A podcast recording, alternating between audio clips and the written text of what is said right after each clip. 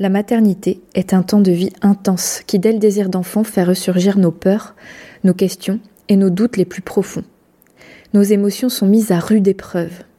Je suis Edwige, accompagnante en périnatalité à Vannes, chez Maman Douceur, le centre de la périnatalité. Et ma mission est de vous accompagner avant, pendant et après la grossesse, ainsi que dans les épreuves, comme le parcours PMA ou la fausse couche par exemple, sur le plan émotionnel afin que vous viviez une expérience consciente et en plein pouvoir. Ce podcast, c'est l'occasion pour moi de briser les tabous et de vous partager des problématiques et des réflexions que je rencontre chez les personnes que j'accompagne. Je vous souhaite une belle écoute. Alors, c'est pour quand? Quoi, t'es déjà enceinte? Mais c'était voulu Oh là là, tu le portes trop. Tu vas en faire un enfant roi. Ah, tu devrais pas le laisser pleurer, hein. Pourquoi tu lui mets du rose On dirait une fille? Non mais c'est quoi cette crise? On dirait une hystérique. Quoi, c'est lui qui va prendre un congé parental? Non mais vous êtes pas sérieux Qui c'est qui va faire bouillir la marmite? Bah, Les homos, non, ils ont un problème. On peut pas être homo euh, naturellement. La nature, c'est un homme, une femme. Un enfant, pour être équilibré, il a besoin d'un papa et d'une maman. C'est pas pour rien s'il n'y a pas la PMA pour les couples homo. Mais je comprends pas qu'on fasse des gosses qu'on n'a pas les moyens de les élever. Merci la CAF. T'as du désir pour un autre homme que le tien Non mais ton couple il est foutu, laisse tomber quoi. Non mais elle a plusieurs mecs en même temps, je te dis, c'est une salope. Bah, il est célibataire, il en profite, mais bon, va peut-être pas falloir qu'il traîne à trouver quelqu'un parce que vu son âge, euh, bon, c'est un homme, donc euh, il peut faire sa vie un peu plus tard s'il veut, mais t'imagines les femmes à son âge? Elle a même pas 30 ans, elle a 5 enfants, une vraie poule pondeuse. Elle a 37 ans, elle pense qu'à sa carrière, tu vas voir le jour où elle va se réveiller pour avoir un gosse, ce sera foutu. Allez, pleure pas, t'es un gars. Chacun sa place. La femme à la cuisine, l'homme au garage, à l'extérieur. Je comprends pas, j'ai plus de désir sexuel. Et mon homme, il s'en plaint, il en a marre. Il dit même que je suis trop large. Bah, tu verras, quand t'auras des enfants, ta vie sera complètement mise entre parenthèses. Avoir des enfants, non, ça change rien à la vie, tu peux continuer à tout faire. Ah, tu dis que tu veux pas d'enfants, mais tu verras. Tu verras, tu vas changer d'avis, on en reparlera. Elle veut accoucher chez elle, non mais elle est complètement folle, on n'est pas au Moyen Âge. Elle a quitté son mec alors qu'ils ont des enfants. Elle est complètement instable. Les pauvres gamins, ils ont rien demandé. Elle a qu'à se trouver un mec, hein, ça lui fera du bien là. parce que franchement, le boulot, les enfants, la maison, c'est qu'une question d'organisation. Hein. Moi, je suis tombée tout de suite amoureuse de mon bébé, c'était merveilleux. Ah non, mais l'accouchement, non mais c'est horrible, c'est une véritable boucherie, je te souhaite vraiment pas d'en passer par là. Une fessée, ça n'a jamais tué personne. Hein. Je suis pas raciste, hein. n'empêche qu'ils sont bien contents de venir trouver nos aides sociales et puis piquer notre boulot. Hein. Ah non, ils montrent jamais ses émotions, bah c'est un homme. Ah bah vous êtes pas en CDI tous les deux, vous pouvez pas acheter de maison. C'est dans ta tête, c'est parce que t'y penseras. Tu sais, ma cousine, le jour où elle a lâché prise, elle est tombée enceinte. Vous voulez que je continue? Je pourrais continuer des heures comme ça. De quoi je parle? De tous ces clichés, des idées reçues, qu'on nous distille dans notre tête depuis qu'on est tout petit. Alors il y en a que vous allez reconnaître facilement parce qu'on vous les a déjà dites, d'autres peut-être que vous avez dites aussi sans penser à mal parce que c'est ce que vous croyez profondément et d'autres qui vous révoltent. Pourquoi je parle de tout ça?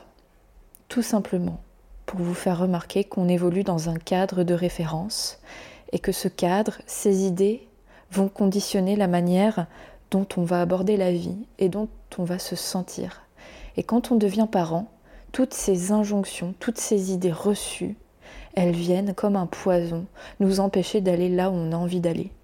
Je vous rencontre au quotidien, en visio ou au cabinet, avec plein de dilemmes face à ce que vous avez envie versus ce qu'on vous impose comme schéma.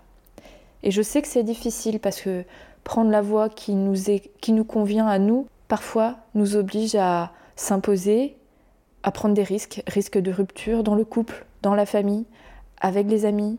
Mais jusqu'à quel point toutes ces idées, tous ces schémas nous conditionnent?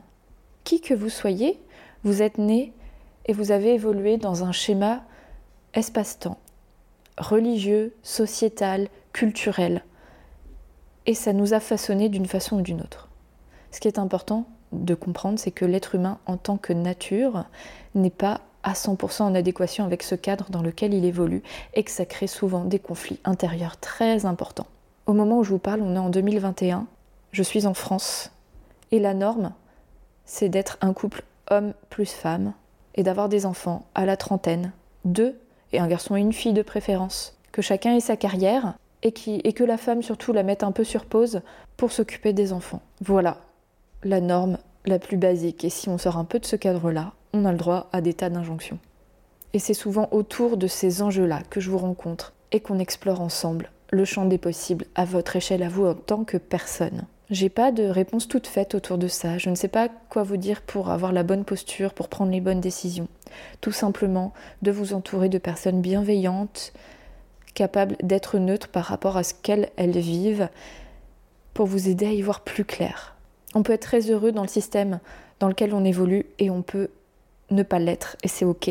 Vous êtes une personne unique, une personne à part entière, avec vos failles, votre histoire, vos blessures, mais aussi vos aspirations, votre nature profonde qui ressurgit par moments. Et c'est tellement intéressant d'aller explorer les pistes des possibles au-delà des schémas qu'on nous a imposés. Venez me raconter comment vous créez votre propre histoire. Quels sont les enjeux de difficulté pour vous? Est-ce que vous avez des blocages liés à ce cadre qu'on vous a imposé? Est-ce qu'au contraire, vous avez réussi à vous en affranchir, à être plus heureux ou heureuse? Qu'est-ce que c'est pour vous, dans votre famille, dans votre culture, être parent, être un homme, être une femme, être une fille, être un garçon, être une famille? Qu'est-ce que c'est qu'être heureux? Qu'est-ce que c'est qu'être équilibré? Qu'est-ce que c'est qu'être dysfonctionnel, d'être malade dans sa tête? Je serais curieuse d'avoir vos retours. Et ce que je constate le plus, c'est que quand on croit qu'on va pas bien, qu'on dysfonctionne, c'est bien souvent qu'en fait le cadre ne nous convient pas.